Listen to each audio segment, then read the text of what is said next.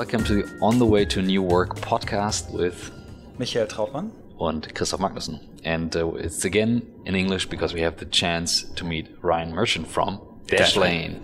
The world's best password manager. Exactly, exactly. So uh, thanks for having us. Great. Glad you're here. We, we just entered the building, and the first thing uh, that we saw is Ryan using his fingerprint to open the door. So we're in a security company. so that's maybe important to tell. But uh, give us a bit of background of yourself personally and, and what you do here, what the company does, but also you as a person. Yeah. Um, so I'm Ryan. I'm a senior manager here. I'm on the marketing team. Uh, I kind of handle essentially communications duties, um, tasks, pretty much a lot of marketing tasks that aren't on the paid channel. So paid advertising is kind of not my space, but everything else, uh, I'm pretty much involved with. I've been at Dashlane over five years now. So one of the, the longer tenured employees here. We have about 130, 140 people on staff. Probably maybe 10 have been here longer than me, including the founders and CEO. Um, I guess it's been a bit of an interesting journey into this space. Uh, you know, I was born and raised in Texas, kind of grew up uh, thinking I wanted to go into government national security area. Studied in school twice. Uh, I got two degrees in it, and then just kind of realized it wasn't my personality to be kind of in a, a big bureaucracy, so to speak. But I uh, had a tech background. I used to code as a kid. I went to an elementary school in Dallas that was one of the, they called it a pace setter magnet school. So essentially, this is back in the early 90s, late 80s. What they would do was give us the technology first in the state of Texas see what the kids like, see how, how we did with it, and then they would deploy it across the state. So I was introduced to technology at a really young age. This is back when, you know, digital cameras were the size of probably biology textbooks and they took two pictures. Um, but that was my introduction. I, I, kind of always fashioned myself as an early adopter. Um, you know, a bunch of friends and I, we were the, uh, the some of the first users on Napster. Oh, um, oh, cool. We were in that space really early on. So I've always kind of been at the forefront of that. Um, and then kind of coming out of school professionally, you know, I managed a U.S. congressional campaign here in the in the, in the states. Um, like I said, I was involved in politics. Went back to graduate school here in New York at Columbia, kind of for the same thing, and then just realized I just didn't want to be in that world. Um, so I kind of had to pivot out, and I was kind of looking at my skill set and personal interests, and I'm like, you know, I don't like wearing a suit and tie. I like to wear my jeans and Nikes every day with a bunch of, you know, laid back people who are high achievers and like, like to do big things. So I was like, the tech space is kind of the fit. Um, I didn't really have any tech skills. So I, you know, I fashioned and repurposed the skills that I built on the, the political campaign. I did a lot of the marketing there, the acquisition, the PR, um, and applied to hundreds of jobs. Didn't get any of them. And then one day I got an email back for a company I applied to called fab.com um, from the woman who would become my boss. And she said in her email, she's like, you know, I have about 500 applications for this job. She's like, you don't have a background in e-commerce. You don't have a background in startup or technology. She's like, why would you apply and waste my time? So I kind of just told her what I told you guys, what my interests are, what I wanted to do. As fate would have it, she actually had a similar background and went to similar schools. Um, and so she, it was almost a mirror of her wow. experience. And so it's a bit of luck, but I, I, like to think you create your own luck because it was an arduous process. Like I said, I was applying to hundreds of jobs and I almost didn't apply for it, but I just kind of kept going. Um, so I worked at, at fab.com for about a year. It was a hellacious experience. At the time, they were the fastest growing startup in the world. Um, we, we got to 1 million users faster than any company in history. That includes wow. Facebook, Twitter, uh, LinkedIn. Um, the company raised hundreds of millions of dollars, it was ultimately a failure for a variety of reasons. It's probably an entirely different podcast. Um, so I, I, spent a year there and then I was burnt out. Went away to, to Florida and Miami for a few months just to recoup, get my sanity back. And then, uh, you know, ended up applying to Dashlane probably the beginning of uh, 2013 and been here, been here ever since. Uh, it's been quite a journey. I think, you know, personally, uh, you know, I've liked it. it. It's amazing to see a company grow from, you know, we had, I think, probably 15 people in, in Paris at the time and maybe four of us in New York. And now, you know, we're doing partnerships and working with the largest tech companies in the world. Um, we're a leader in the space. So it's been a, it's been an incredible ride. It's gone by quickly. Wow. What did you learn from the, from, we don't want to hear the full story because mm. as you mentioned, it could be a, a, a, another podcast, but what did you learn at Fab? What, what, what? Yeah, that's a great question you know, what they did was they started out as a, a social network site for gays, and the social network didn't have much traction, but they had a deal of the day that was just doing great, like amazingly well. They pivoted and decided to do a flash sale site and were just executing really well. And they were selling these niche items that would be, let's just say, like a hundred handcrafted phone cases that people would go crazy for. And they would sell all these items um, and just people were gobbling them up and they would sell shirts, all kinds of uh, cool stuff. Um, the problem was kind of inventory. They couldn't get people to come back and make repeat purchases. I think there, you know, we were also kind of operating when you're at breakneck speed. I mean, you're going so fast and you're seeing yourself, you know, New York Times, Bloomberg is like the fastest growing company in the world you're just inundated with problems that you don't really envision. Um, you're scaling too quickly. You're spending way too much money on way too many things. You're expanding into markets. Um, you know, we did an acquisition in Germany. We did an acquisition in the UK really quickly, just out of fear that local competitors were going to come in and eat up the business. Um, and e-commerce and flash sales at that time, this would be probably 2012, uh, 2011, 2012, 2013.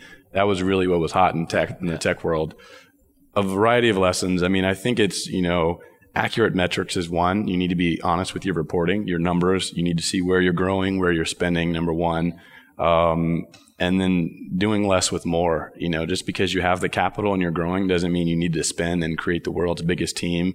Um, there was a lot of ego involved too, kind of at the top from the founders. Um, they were a bit on an ego trip. I think they felt important, and it, it kind of clouded their their judgment on some issues. Um, but an amazing team. I mean, you, you look at where everybody ended up from there. I mean, you have people working at, at eBay in leadership roles at Walmart, um, people who've started their own companies. Um, our CFO here has actually worked with me at Fab, um, and he came a few years after I did. Actually, we've had two Fab employees here, um, but a great team. Um, it's it's almost like a a football comparison to where you you were undefeated into the season and everybody's ego is riding high and you're like we haven't lost we can't be beat and then you end up playing, you know, a small team and, and, maybe a cup challenge or the Champions League from some random country you've never heard of, and then you lost 4 0, and everyone's like, how is this possible? We didn't lose. Uh, that's that's a bit what it felt like. Okay, thank you. Yeah. Amazing story. I, I, I mean, it's it's. Uh, thanks for sharing the insights and, and learnings. And I would be curious to to learn how you, like how you live it here. Like mm because we just looked at the values that you shared, and there's like transparency and and uh, also like. Uh, raise the fucking bar mm-hmm. and like so yeah. it sounds like you live that stuff yeah. like how do you see it here and, and and what do you apply it and how is how does Dashlane feel uh, much better uh, my blood pressure is down I'm less stressed out than I was compared to Fab. Uh, I think it kind of again starts at the top with leadership. You know, our CEO is very transparent. Our founders as well.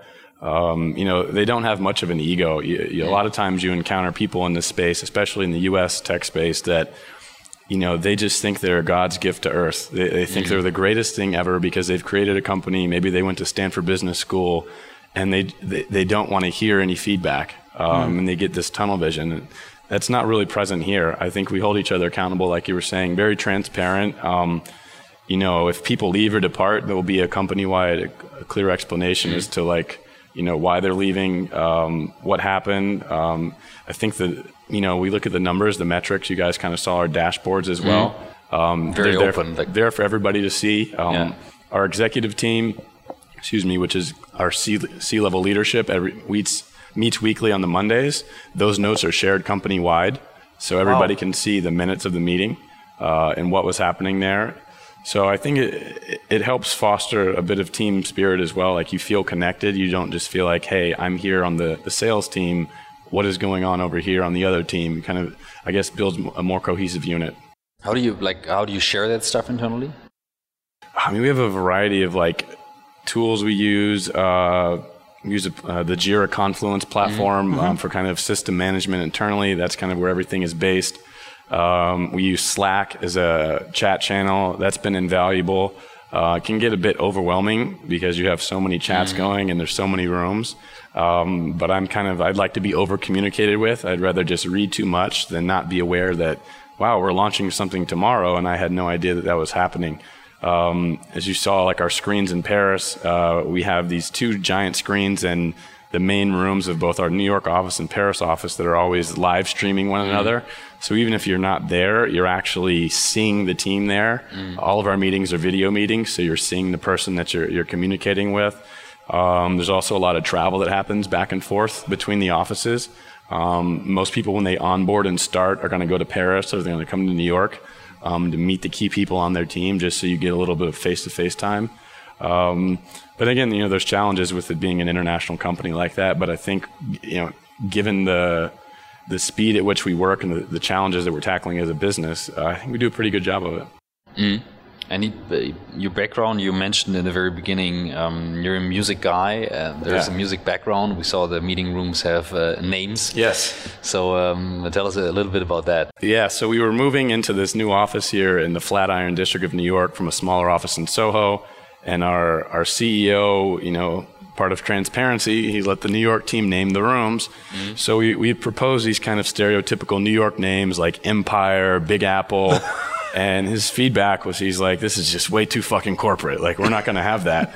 and so I think I was like, well, you know, one room was re- really big, one room was small. And we have the rapper from New York, Biggie Smalls, I'm a fan of. So I just, I said, well, why don't we just call it Biggie Smalls? And those stuck. Uh, and then we, we're in our second office right now, kind of in the same building. And for that one, we actually had a company wide poll uh, to choose the names. Uh, I forget what our CEO proposed. He proposed two, I think it may have been French singers, I can't remember, f- to name the rooms here. And then uh, some of the other employees in New York proposed these very strange names from the rap group Outkast uh, called Aquemini and.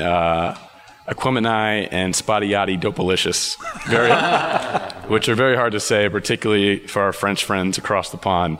Um, and it was a very heated contest, and I may have had a part in influencing people to vote for the Outkast names at the end of the election, but we'll leave that leave that for another show. You you have this, you have New York, you have Paris. Paris is very special. So I, I started my career in a French consulting company. I really enjoyed it, but but uh, it's special. It's uh, it's uh, how how do you manage these two different cultures from the na- national background? Yeah, it's a great question. I think it, it kind of started at the beginning. Um, I think when you're starting a company, like building your early team and building the foundation of the culture is, is really important. Um, our founders did a great job of hiring early on. So uh, they got people who were just kind of I don't know, culturally aware um, and didn't have an issue working across kind of across cultures, across languages. Um, I, we do still do a really good job of hiring. Like, I can't say, you know, there've been very few people that have just been very bad apples or like, you know, how the hell did this guy get here?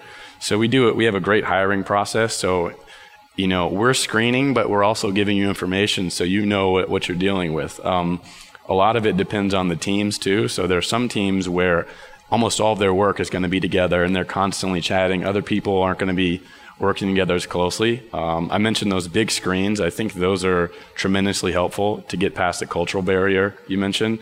It's one thing if I see your name all the time. It's another thing if I see your face and see you move.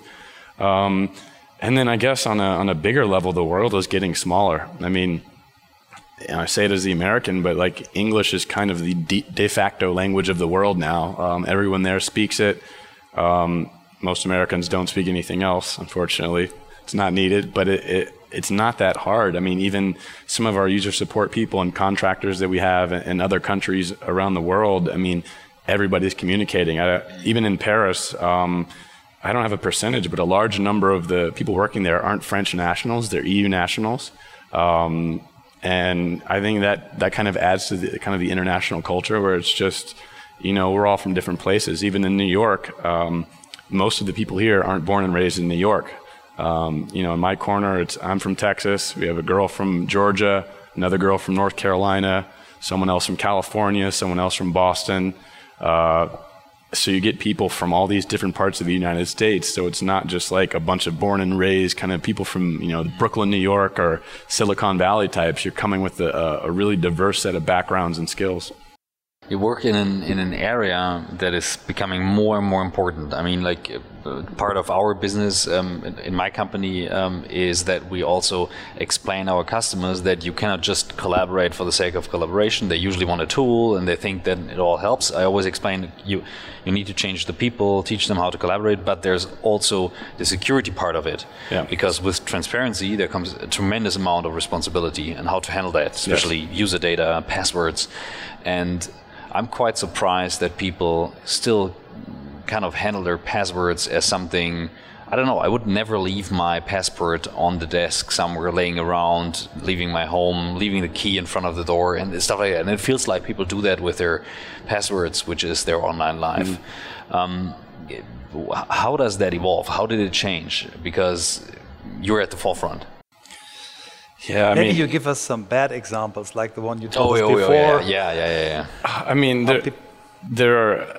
I guess it never ceases to surprise me. I've been here five years, and uh, I think it's a matter of convenience, particularly, uh, especially for the, for for American American users, American I guess consumers in general. We've found, and anecdotally, and I think uh, even in some of the data, German audience, Germany has a much different approach to security and privacy than the U.S. does.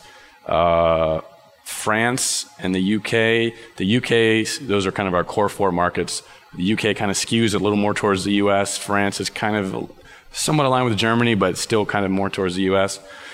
I think people just want to access their information easily. We've gotten so spoiled and lazy mm. with speed. You know, we all have our iPhones out here on the desk.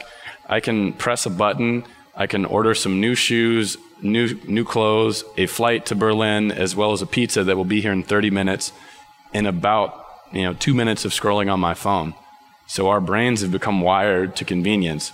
We don't think about security. We think about I need to log into my email. I need to access this. Mm. So we get these ridiculous passwords. Um, you know, we, we released a study yesterday in partnership with Virginia Tech University. Uh, consumer consumer a computer science professor there shared a list of 61 million passwords that have been breached. Wow. We went through and analyzed it, and you're looking at you know, one, two, three, four, five, six, most common password. Password, second most common password. You're looking at Barcelona, a common password sports team. You're looking at American football team's name, Superman. And it, yeah, it, it, it, never ceases to astonish me. So I think, to your point, it, it's a matter of convenience. People are just lazy. For us, the point we reiterate um, a lot of times in the media, in my role, the question I get and I got yesterday from journalists around the world is, what's the best password? Yeah. What, what's the most secure password? I say st- take a step back. It's not about secure passwords, it's about password reuse. Because you could have the most secure password in the world, and we found from our own data the average user has 150 accounts that require passwords. You're reusing that super strong password, every account, all it takes is one site to get hacked. Mm. Your data's gone. So password reuse is the main culprit. Um, but most people are, are going to are using the same thing. I explain something that is not too obvious to many people, like password managers, like you guys mm-hmm. have that. You usually have a feature that lets you generate a password. Yep. And um, when I'm asked how long is a good password or like how does a good password look like, and people then answer like eight, and then you need to have letters and numbers. Mm. I usually say it's bullshit. The only thing is size matters. So the longer, the better. Mm. And the password manager lets you have a password that is like 30 letters long and yeah. stuff like that. Stuff that you usually cannot remember. Yeah. And maybe you just give a little glimpse into like why it's more secure because some people are then afraid if that master password is hacked, then it's yeah. I guess the core of the password manager essentially it's a system that manages all your passwords. So you access it with a master password. Um, the great thing about us is we have what's called a zero knowledge architecture, which means we don't store your master password anywhere. That's by design because Obviously, if a hacker gets into our server, they get a master password. They get all of your passwords, credit card numbers. So we don't know it at all. Um, you only know it. And that's how you get into your passwords. Once you're in the manager, you can store all your passwords. There's a generator in there. And then you can pick and choose the length. Some sites are going to require a number or a symbol. Um, and then we'll automatically generate the password. We'll store it for you on your device locally, whether it's a PC, whether it's a, a mobile phone, uh, Mac, or whatnot.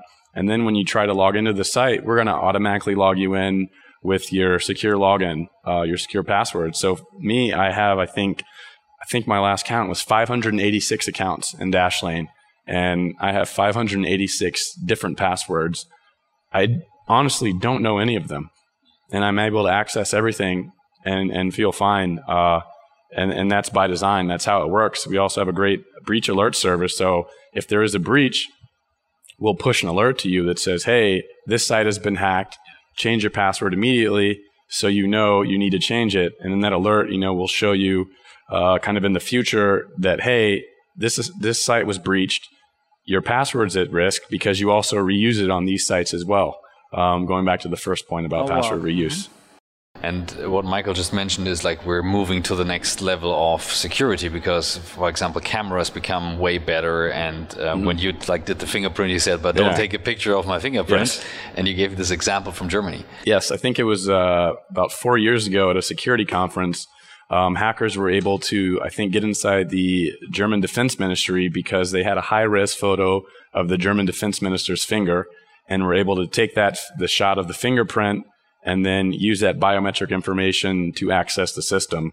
Um, and I give that example because a lot of folks in the security world will always argue that biometrics are the future. That it, whether it be a voice, mm. whether it be you know a, an eye scan or a fingerprint, our response to that is biometrics are kind of a a side benefit. They kind of support passwords because you only have two eyes, right? If if your retina if your retina scan is hacked, you're not going to be able to replace your retina. You have one voice. Unless you go in and alter your vocal cords, you can't replace the voice. You only have 10 fingers. If someone has all your fingerprints, then, you know, you're out of options there at the, you know, I guess that's the 13 options that you have. so you, I think, you know, biometrics are great to support yeah. passwords. You know, Bill Gates, we gave a great presentation our CEO did at the Web Summit uh, several years back about why the password won't die. There's a great quote from Bill Gates I want to say maybe it's 10 or 15 years ago. The password is dead. It's about to die. And we're like, it's not going anywhere. You know, if you look at how much cash Apple has in the bank, how much cash Google has, Microsoft, these companies haven't solved the password problem. And if they do, it's only going to work on their ecosystem, right? If Apple creates a great security or password authentication process, Google isn't going to adopt it. Microsoft isn't going to adopt it. So what about those accounts? I think that's kind of how we approach the broad problem. That's why our, we've kind of designed it to work everywhere on, on Android phones and on iPhones, on PC, on Mac, on Linux, because it has to be kind of cross platform. I'm a Mac guy, so I have an iPhone, I have MacBook Pros at home. At work, I'm using a, a PC. So my work solution wouldn't work at home, and my home solution wouldn't work wouldn't work at work. Uh, but Dashlane, thankfully, it works everywhere.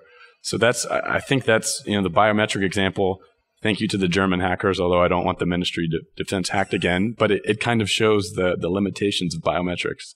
Interesting. I've, we're moving into an interesting future because I'm.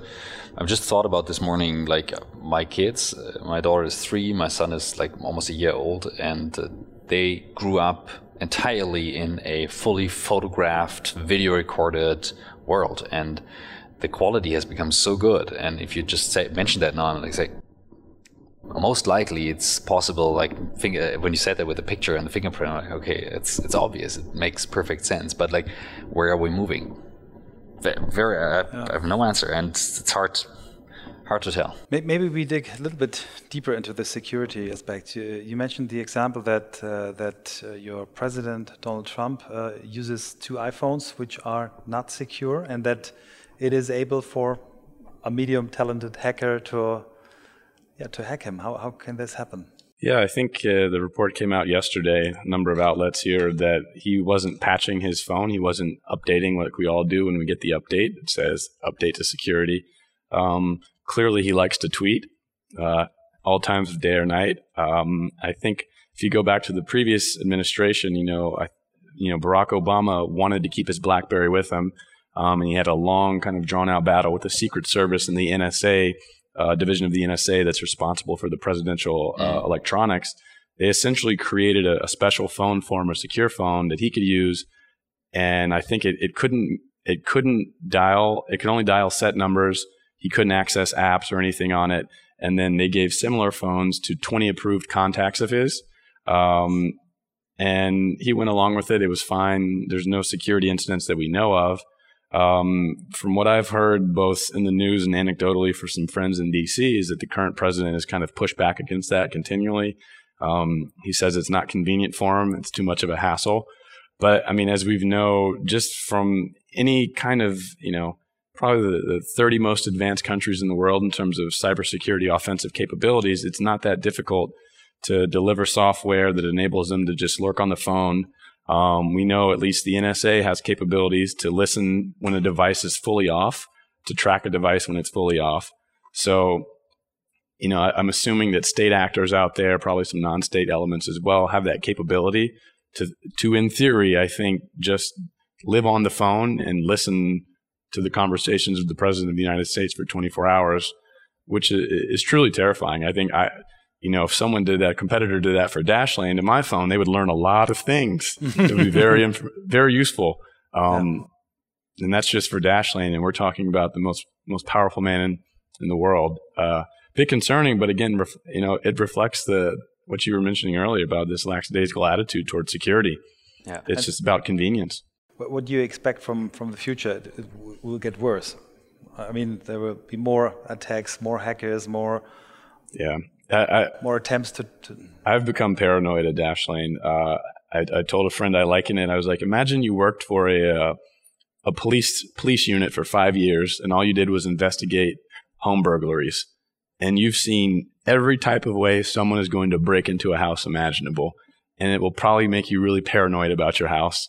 You're probably going to have bars in the windows. Mm. The chimney's going to be boarded up. You're going to have motion sensors, cameras, just because you've seen every way it can happen. Uh, and kind of being behind the scenes here at Dashlane and, and getting into the weeds of a lot of these breaches and seeing how, how, just how prevalent they are and, and talking to, you know, the chief security officers at a lot of big companies and, and seeing just how, how, how vulnerable they are. And these are big companies that have all of our data.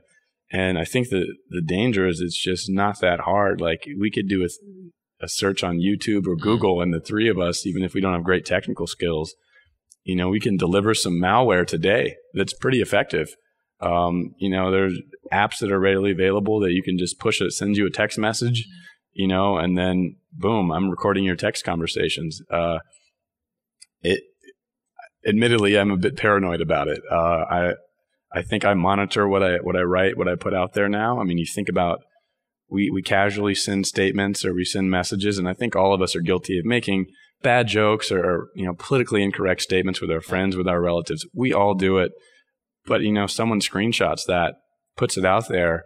Your professional career in life may be over um, because Absolutely. of it. Yeah, yeah. I think even I guess that's a, a, bit above the security, but I think it's just to where we are as a culture in, in, in terms of privacy that it just completely changes. I think the social media, I call it the social media mob, you know, it's trial by social media now.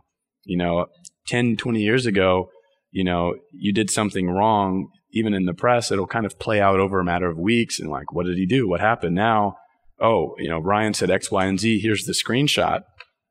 Oh my goodness. Like, this man is terrible. The danger in that is that now someone can artificially create that screenshot I never said it or texted it, put it out there, and then I'm done. Um, you know, there was a case a few months back. I forget the name of it, but essentially, people were taking celebrity celebrity faces and superimposing them into pornography and porn actors. They were doing an incredible job with it. Like, if you casually walked by this the, the video, you would think it was them, and the implications for that are, are are immense. Particularly not just in the world of pornography, but politics business leadership. You know, if I'm a politician and someone can create a video of me saying something that I didn't say, your campaign is done in a day. There's a there's a great video from uh, this guy uh, called Cold Fusion mm-hmm. explaining deep fakes. Deep fakes, so yes, that's really yeah. really good deep fakes, and it's it's scary to see Terrifying. what's happening. And we um, Michael knows that um, at Blackboat sometimes we challenge clients and tell them, you know, it's so easy to fake your email address and you trust it 100%, percent mm hmm especially as a managing director. You usually get a lot of mails. And then the IT guys say, yeah, but that's not hacking, like using the mail address, mm-hmm. but like a first grade IT student can do that. It's yeah. very easy. And we trust that medium. And um, where, where I'm heading here, thinking about that. I have no answer to that, but there is a, a next generation coming, growing up with that, as I said, uh, trusting all these mediums, and we're. I'm thinking sometimes we all talk about transparency in companies, and it's getting more and more transparent everything we do. So I'm always thinking of like, are certain things getting more accepted because they're transparent? Do people become more critical, saying like, yeah, this is social media, you cannot believe it anyways? I don't know. I don't know. I just can say when I watched the movie on the flight here, um, what's it called in English about the Washington Post? Uh, the, Die Verlegerin in German. What is it? The Post. I think it's called yeah, The Post. It's The Post. Yeah. With, uh, awesome movie, and and it shows so much. Yeah. It shows so much about like where we started and where we had to. Like back then, this was a security breach. Mm-hmm. Today we say like, yeah, this is all transparent information. Come on. Yeah. Is that like what, what you see from the security side? Would you see it's going to like a full transparency in terms of information? Can we even stop it? Is it possible to stop? Like, I think we're always we're trying to chase our shadow with it. The technology is always going to be five to ten years ahead of where the policies yeah. are going to be, right? Like right now, we're trying to institute policies for the 2008 2012 technology.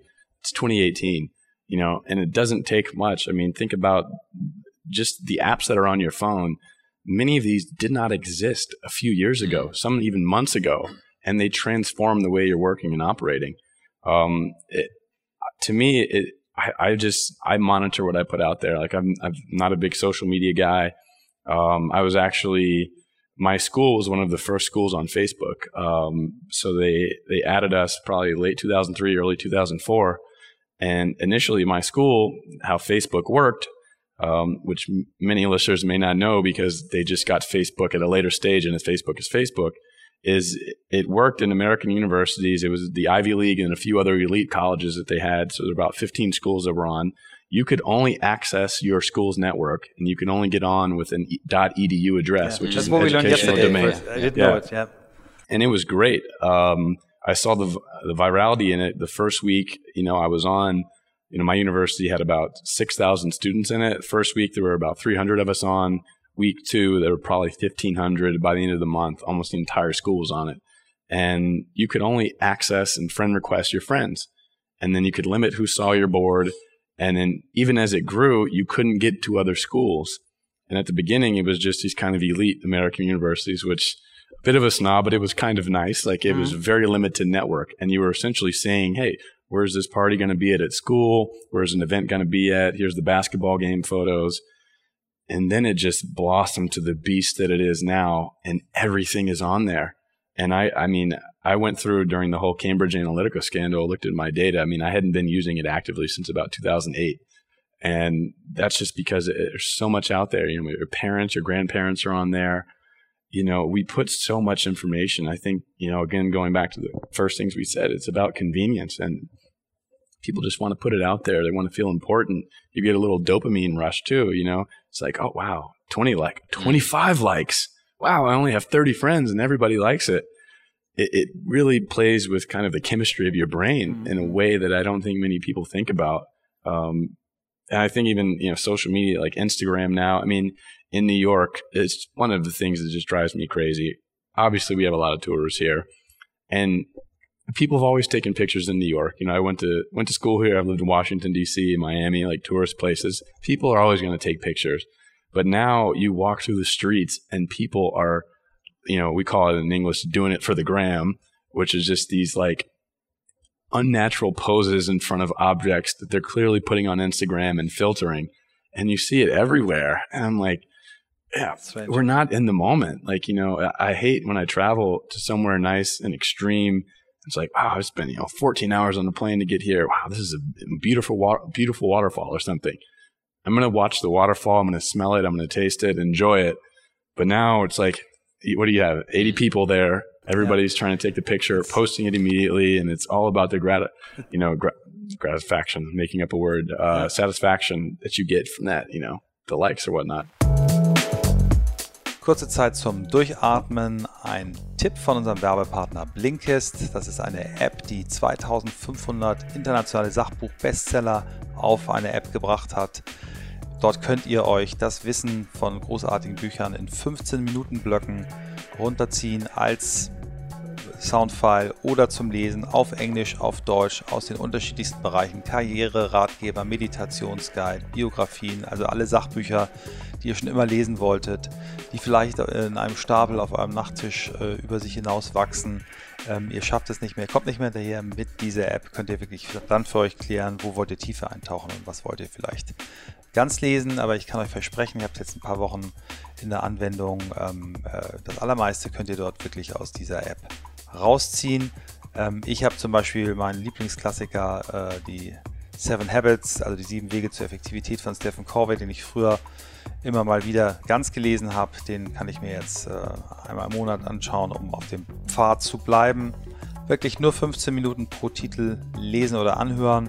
Und das Allerbeste, wir haben eine ganz tolle Aktion exklusiv für die Hörer unseres Podcasts und auf blinkist.de slash newwork erhaltet ihr 25% Rabatt auf das Jahresabo Blinkist Premium. Es gibt natürlich auch ein Probeabo, bei dem ihr alles kostenlos testen könnt, aber das Premium-Abo, ich habe selber, kann ich euch nur empfehlen.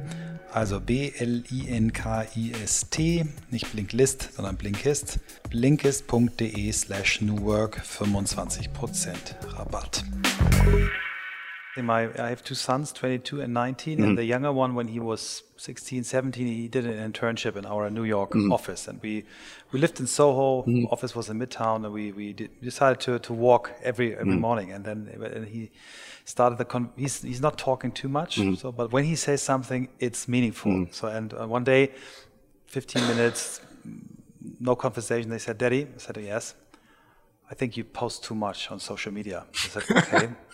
What do you mean too much? Yeah, it's just too much. And five minutes later, I asked him, "What do you think would be correct?" Once a week, and I really said, "Okay." And then then was there were the situations where we had beautiful things where we see, just, Daddy, just try to see it with your mm. with your heart, but don't take a picture of it. Yeah. Anything you you will remember it very well if you really. I mean, a 16 year old boy, and yeah. he really made me think. And uh, I am my, my colleagues they call me New York's toughest street photographer. Yes, um, you have a good eye. Yeah, but but but, but I, I, I really I can I can see my son in you, and, mm. and I think it's absolutely correct. We we do it too much, and um, uh, but it, let's let's stick with that because uh, I know you quite well, and it's an interesting example because you changed that a lot. Like from taking picture for the sake of taking a picture, mm-hmm. you see a situation that other people don't see in that moment. And when I see the picture that you took, I said like, "Wow, I didn't see that." So to me, there's there's a difference between using that as a tool, yes, and then using this as an object to like present something. And I can feel that if I'm not in in in the middle, like mm. with me, I cannot deliver that. Yeah. Same with the video, same with the conversation, with the talk, whatever. And what I'm what I'm worrying about is more this everyone taking pictures of everything. So I see certain people like taking kids pictures, for example, not seeing the situation as it is, but just holding from up front and taking pictures for the sake yeah. of that. And that's that's a difference to me. That's a difference. A well, the kids thing is another interesting point. I, I don't have kids. If I did, young children, I wouldn't post the pictures publicly. I see that um, relatives do it. I see celebrities do it, and uh, it's just you're setting you're setting yourself up for some bad scenarios. Like number one, their privacy. Even if nothing bad happens, all these pictures are out there. Like everybody knows who they are, where they're at. Um, and again, you know, the photography. It kind of reminds me of an example here in New York. Uh, think it was during you know like Fashion Week, and there was there was some model who a friend showed me her picture, and she posted from her hotel hotel room in New York, just a photo of like the New York skyline from her hotel room, and I saw that, and I I looked at it, I'm like, I know exactly that where that hotel is, by, by the street below. I know where you're staying. I know that the building across the street is six stories high. I now know you're on the seventh story. I can align that with the, the building across the street and know exactly what, which room you're in. And you're posting pictures of yourself wearing hundreds of thousands of dollars worth of jewelry, and your children are there, and like other celebrities are there. You know, it's not that not hard for me to, to, get access to it that. It happened to Kim Kardashian in uh, in Paris. Kim Kardashian, yeah, yeah, yeah. yeah. yeah it, super. But you know, even high profile people, you yeah. know, you're posting it posting in your cars. Okay, I can see you're driving that, you know, that Audi right now. Cars are very hackable. There's computer systems in there. Um, even regular people, like, you're posting your vacation. Well, if it's public, you know, and I'm, let's say I'm looking to rob a nice neighborhood in New York and I'm just looking at geotagged photos from that neighborhood. I can identify who's publicly there. I can get your name, where you work at, just follow you. And now I know, oh, you're going away to Italy for two weeks. Your husband isn't there and your kids are all posting from Italy as well. Don't think there's anybody in that house. It's a great place to target. Is that paranoid? A little bit, but it's it's still, you know, I, I think it's better to think about that than the alternative. I think it's better to be conscious about all the data you put out there, what you tweet. Um, you know, my dad does some work with professional athletes here in the United States, uh, in the National Football League, and he always tries to tell these guys, you know, like, I know you get emotional, but like, you know, take your finger off the trigger of the tweet mm. button. Just just think about it. You know, you have a hundred thousand, a million followers. Like, think about it for a second. It can wait a day, right? Yeah. Make is there anything? Later. Is there anything on Instagram that we post that can't be posted tomorrow, yeah. or that we can't tweet tomorrow? Is there anything so important? You know, other than you know. North Korea firing a missile and Trump maybe tweeting, "Don't shoot, we will meet." You know, other than that crazy scenario, you know, is there anything that can't just wait another day? Like, do I, you know, I'm going, well, I won't say where I'm going on vacation for security reasons, but going somewhere soon, you know, does that photo have to get posted right as I get there? Can it wait a week? Hmm. Does, does the vacation not happen if I don't post it? I had some friends a while back, you know, we were talking, forgot where I went. I think it may have been actually to Paris for, for work and I took a side trip. Ah, I forgot. And it was great. I think we went out outside in the countryside and saw some cool things it was great. And like a friend of mine was legitimately doubtful that that trip occurred. He's like, oh, you don't have any pictures of it. I'm like, we live in the age now where there's no pictures that did not happen. People will question question you. It's like if you guys didn't post pictures of, of this trip and you know podcast hadn't gone out yet, it's like didn't happen. It didn't happen. You still emailed me. I still got your text on time. did the trip happen? Crazy. Yeah.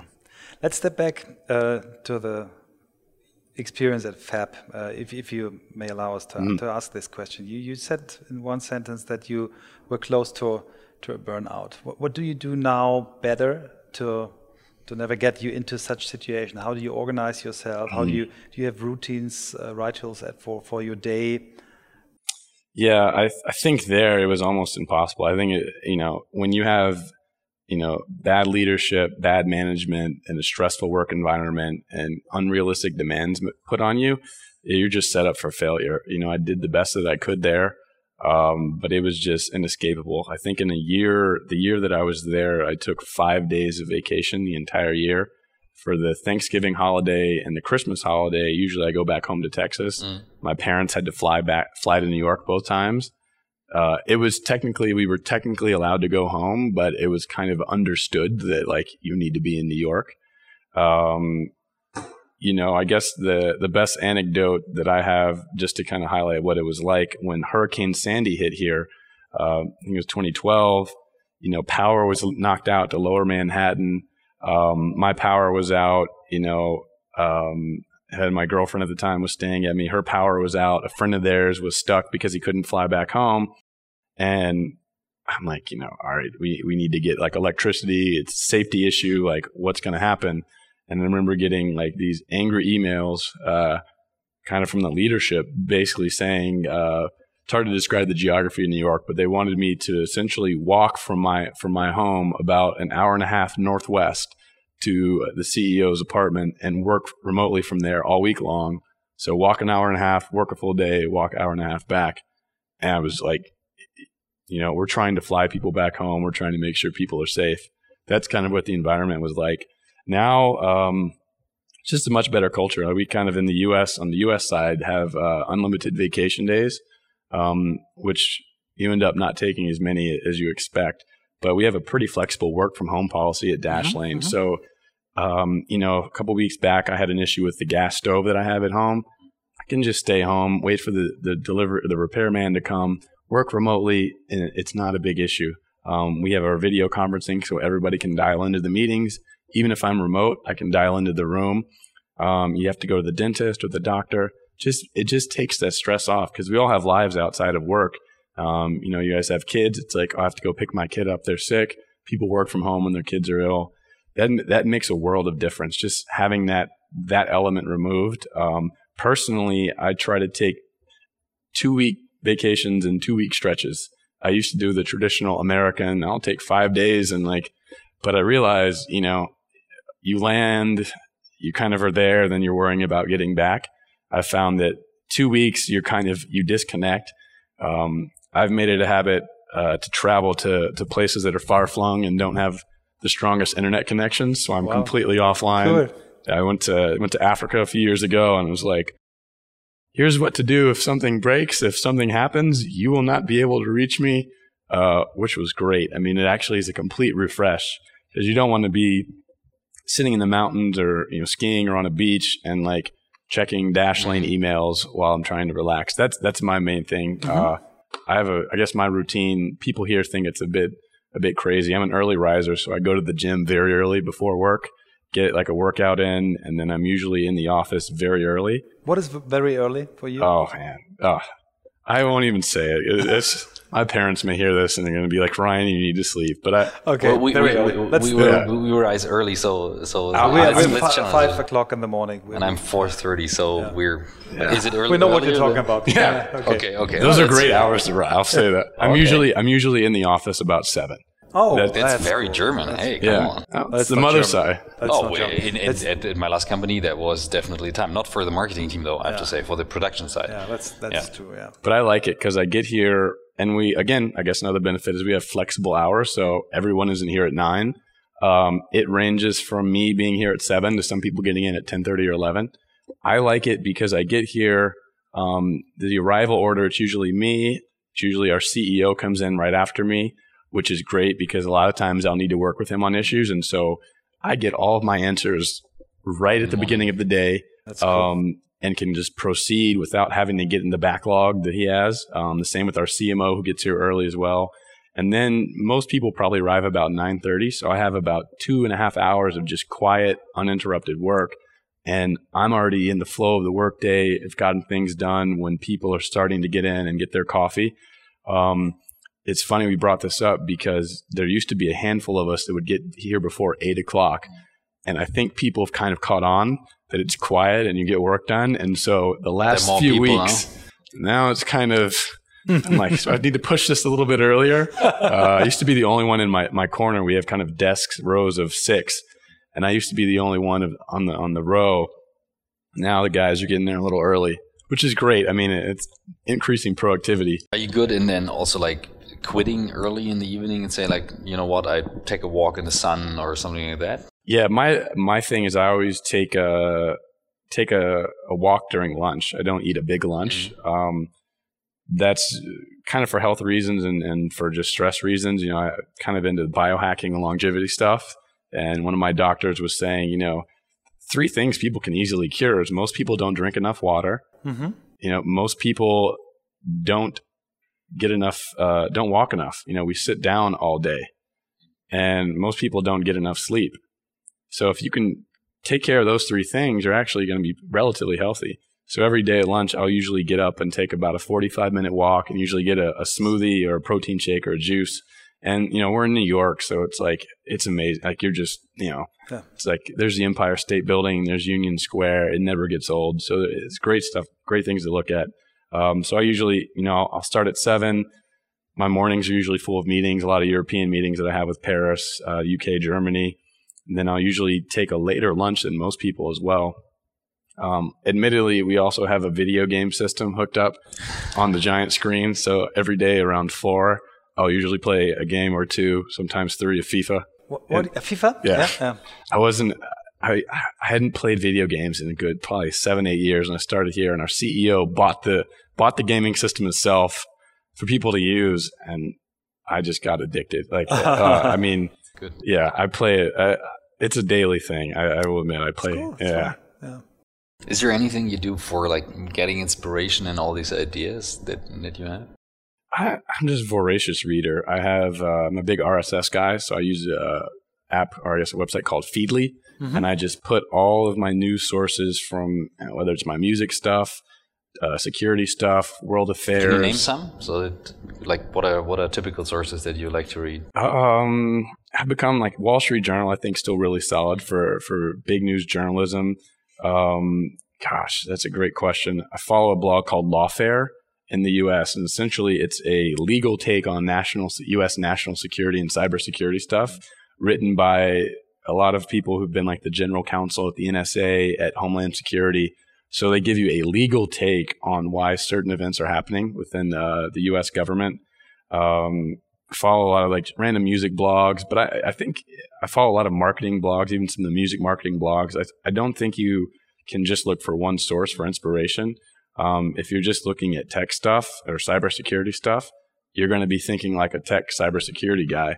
Um, I think some of the greatest inspirations have come from people that haven't been directly involved. Kind of in, I'm thinking, I think it was Amazon Prime. They had been suggested to Jeff Bezos by someone who wasn't a product guy. I could be wrong, but I think you just have to get, you know, an outside take. I'd say the study we released this week with Virginia Tech was a, you know, it was based on this professor's just really academic study of passwords. I had some random security term tagged in my RSS and my alerts. It showed up and I was like, wow, this is really interesting. And I clicked his website and then he's like, hey, I have 61 million passwords that someone can use for research. Email me. I, was, I, think we were the ones that only ones that emailed him. And I was like, hi, uh, we would love these. And he's like, sure, have them. and it resulted in just a huge spike of coverage for us this wow. week. I mean, we saw it across the UK, the US, Brazil, the U- and everyone here is like, wow, this is incredible. But, you know, we don't get that if I'm not if I'm not structured and organized and have these random security terms that I've seen kind of organized and into Feedly. Do you read? Books. Books. what, is book? what is book? You know, it's a great question. I've become more like a long form article reader. Mm. Um, the last book I read was I'm forgetting the name. It was written by a former Navy SEAL. This guy called Jocko, who has a really oh, popular podcast. Oh. Yeah. Um, also an early riser. Yeah. Get up at four. He has a he. I mean, he tweets every day. I think uh, at four of him in his gym, like doing a, a yeah. squat. But uh, I, you know, I'm a big military history fan, and I, I like to read about special operations forces. Mm. Um, very interested because they operate in kind of what I like to call a zero fail environment, meaning I don't execute my PR plan. Uh, well, we didn't get coverage, or our competitor may get something. If you're not watching the back of your teammate out there, they're mm. going to get shot and killed, and it may have a huge national security implication. So I love reading about how these guys operate and how they train and how meticulous they are, uh, and try to translate that. And my takeaway from from a lot of the books I've read, his was more on leadership and more of the tactical things. It's you know these guys, Navy SEALs, Delta Force, kind of British SAS units. You know what they'll say is, you know, we don't do anything special. We're just the best at the fundamentals. So we practice the fundamentals, and we're better at the fundamentals than everybody else is.